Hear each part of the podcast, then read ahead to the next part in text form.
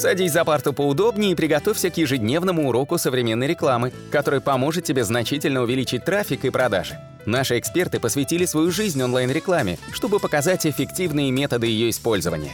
Урок начинается прямо сейчас, поэтому прекращаем разговоры и внимательно слушаем. Всем привет, это наш сто двадцать седьмой аудиоподкаст. Меня зовут Николай Шмычков. Меня зовут Алена Полюхович. И мы сегодня поговорим про такую очень интересную тему. Да, она вот так у нас внезапно всплыла. Это эволюция рекламы. В следующем подкасте я расскажу про необычную тему «Баннерная слепота». Она будет связана с тем, что мы расскажем сейчас. Но сейчас мы затронем, конечно же, тему эволюции рекламы, как она развивалась, что нужно для этого делать, как нужно создавать самую эффективную рекламу, на что нужно обращать в первую очередь внимание. Итак, э, что такое, собственно, реклама? Да, реклама – это метод привлечения пользователя благодаря вашим э, графическим либо текстовым сообщениям, которые запоминаются в головах потенциального покупателя и ассоциируют вашу, вашу информацию о себе с вашим брендом и с вашим продуктом. Да, нужно понимать, что есть понятие вашего бренда и вашего продукта. Вы не безликий, как говорится, производитель, у вас есть имя, вы его создаете. Ценность вашего бизнеса определяется за счет ценности вашего продукта и ценности вашего бренда.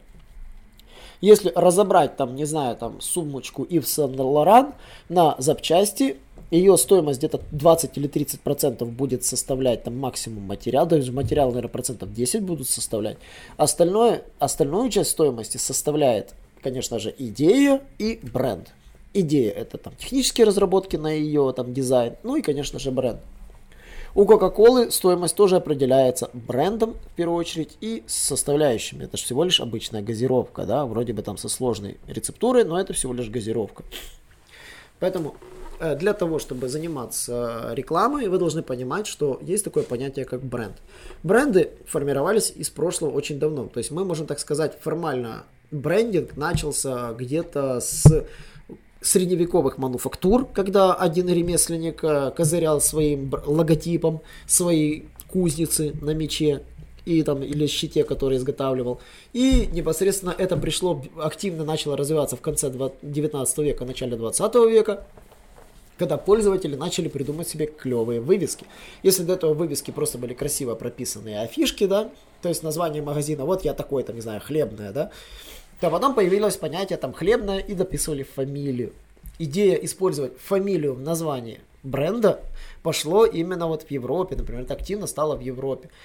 И идея заключалась в том, что все они креативили с названием.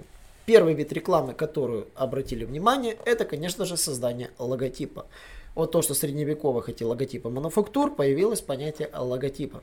Первые рекламы это были просто названия и логотипы. Простые вроде бы рекламы, когда, которые делались, а это были обычные афиши. Во-вторых, первые рекламные посты заключались довольно топорные, они были очень простые, там, не знаю, там, товар такой-то, стоимость такая-то, товар такой-то, стоимость такая. Вот. Собственно, к чему я это все веду? А к тому я веду, что я хочу сейчас дать слово Алене, она расскажет про интересный кейс, как действительно нужно заниматься рекламой. А, ну, эта история подойдет всем рекламистам, которые работают как в сфере контекстной рекламы, так и работают просто рекламщиками, ну, там, создают рекламу духов и так далее. А есть известный такой украинский рекламист, которого зовут Виталий Капустян, и вот он начал собирать портфолио рекламистов со всего э, мира, и дошло даже до того, что его коллекция перестала помещаться на виртуальных полках, он даже завел телеграм-канал и складирует портфолио э, туда.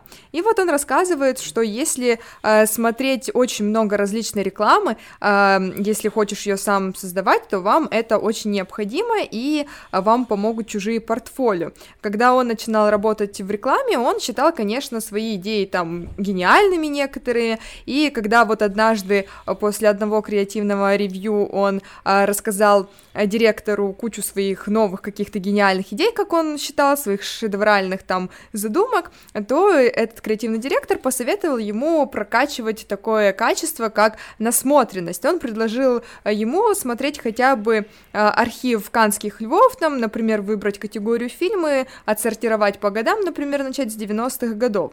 И к чему это все приводит? К тому, что когда вы смотрите много хорошей рекламы, вы со временем начнете понимать, какая стилистика вам нравится, какие приемы работают лучше, что уже устарело, что уже стало баянами, не стоит использовать, как бы. И как бы если вы, чем больше вы смотрите рекламу, тем вы больше будете насмотренными, насмотренными хорошими работами, естественно, ну и скорее, скажем так, перейдете к обычной, от обычной посредственной рекламы к какой-то гениальной рекламе, где вы уже не будете мусолить обычные заезженные приемы и сможете придумывать что-то свое, что-то новое. Вот.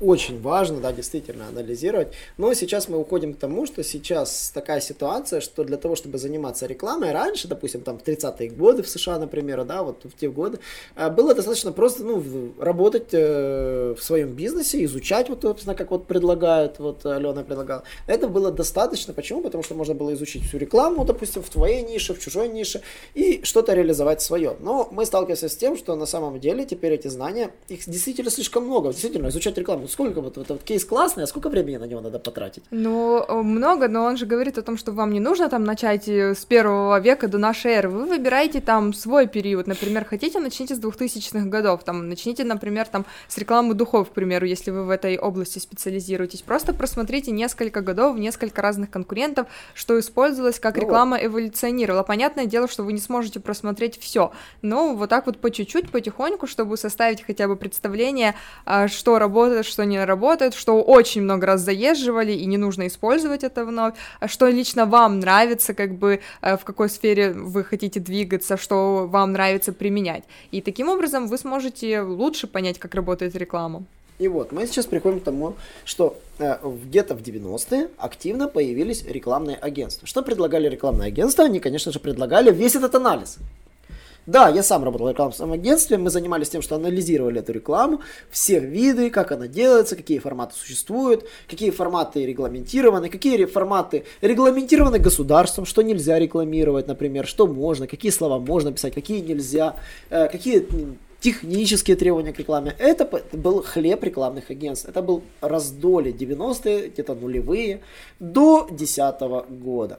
После десятого года я бы провел одну большую красную черту, которая перечеркнула рекламные агентства, как те, которые остались в офлайне и практически вымерли, и те, которые диджитализировались. Диджитализированные рекламные агентства, они взяли за основу то, что они сочетают интернет-аналитику с классической офлайн-аналитикой, которая связана с опросами аудитории, опросами потребителей и тому подобное. То есть те, которые не освоили онлайн-аналитику и онлайн-рынок рекламы, практически вымерли. Если вы относитесь к ним, обязательно изучайте интернет-аналитику, эволюционируйте и идите в ногу со временем. Почему? Потому что на самом деле для того, чтобы анализировать рекламу, как сказала Алена, нужно анализировать ее везде, не только напечатанных на газетах и журналах и в буклетах, но и в интернете. Но для того, чтобы анализировать рекламу в интернете, у вас нет возможности ее следить. Почему, Алена? Мы же знаем, что вся реклама персонализирована. Ну да, конечно. Как можно увидеть рекламу духов, если ты духами не интересуешься? Ну, есть же специальные архивы, где вот, вся сервисы, информация которые, хранится. Да, есть сервисы, которые пытаются сканировать эту рекламу. Я даже один из них знаю, это Semrush. Вот, он сканирует рекламу, но он сканирует не все форматы рекламы. Контекстно-медийную рекламу, которая графическая, он, конечно же, игнорирует. Более того, если реклама выпускается где-то в Ютубе, где-то по ТВ, это ж ну, все... Ну, это... этот кейс был больше, конечно, ориентирован на людей, которые работают не в контекстной рекламе, а работают в рекламе для брендов, известных вот. Для духов, создают что-то такое, что мы видим в Ютубе, по телевизору а, и мы так далее. Мы подходим к тому, что действительно для того, чтобы изучать рекламу, нужно тратить на это огромное количество времени. И этих агентств не так-то много, которые занимаются действительно маркетингом. Они довольно крупные, они даже при небольшом штате, они имеют ну, как бы достаточно огромный потенциал за счет удаленных сотрудников. То есть их внутренний штат может быть небольшим, но у них огромное количество людей, которые на них работают, не сидя в офисе, которые выполняют фактически под... работу по подряду, то есть непосредственно подрядческую работу. И они занимаются полностью анализом вот этого всего рекламного рынка и могут с легкостью сказать, на каком вы этапе сейчас роста бренда, какой этап вам нужно пройти, сколько вам нужно на это потратить усилий и денег, и какие рекламные пути для вас будут наиболее эффективны. То, что называется в рекламе не рекламные пути, а рекламные каналы. Какие каналы дадут наибольший охват и вовлеченность. Многие говорят, что реклама, ключевые цели – это продажи, это все наглое вранье. Продажи – это, это цель вашего бизнеса. Цель рекламы – это охват и вовлеченность целевой аудитории. То есть их цель – охватить вашу целевую аудиторию, вовлечь ее по максимуму, воспитать, привлечь релевантную, воспитать, чтобы она стала вашей аудиторией. Если вы поймете основные цели рекламы, то у вас не будет никаких проблем с общением с рекламными агентствами, которые занимаются тем, что помогают увеличить вовлеченность в ваш бренд, помогают расти вашему бренду и действительно помогают вам продавать, потому что продавать, конечно же, дальше уже должны вы. На этом сегодня все. Обязательно подписывайтесь на наш YouTube-канал, на наши подкасты, заходите к нам на сайт. Смотрите наши статьи, мы там э, рассказываем много чего интересного, многие люди устроились на работу благодаря нашим подкастам. И до новых встреч. Всем пока. Наш урок закончился, а у тебя есть домашнее задание. Применить полученные рекомендации для получения трафика и достижения успеха, о котором ты, несомненно, мечтал. Не забывай подписываться на наши аудиоподкасты и оценивать уроки. Также пиши комментарии и задавай множество вопросов, на которые ты обязательно получишь ответы. Увидимся в классе завтра с новыми современными рекомендациями.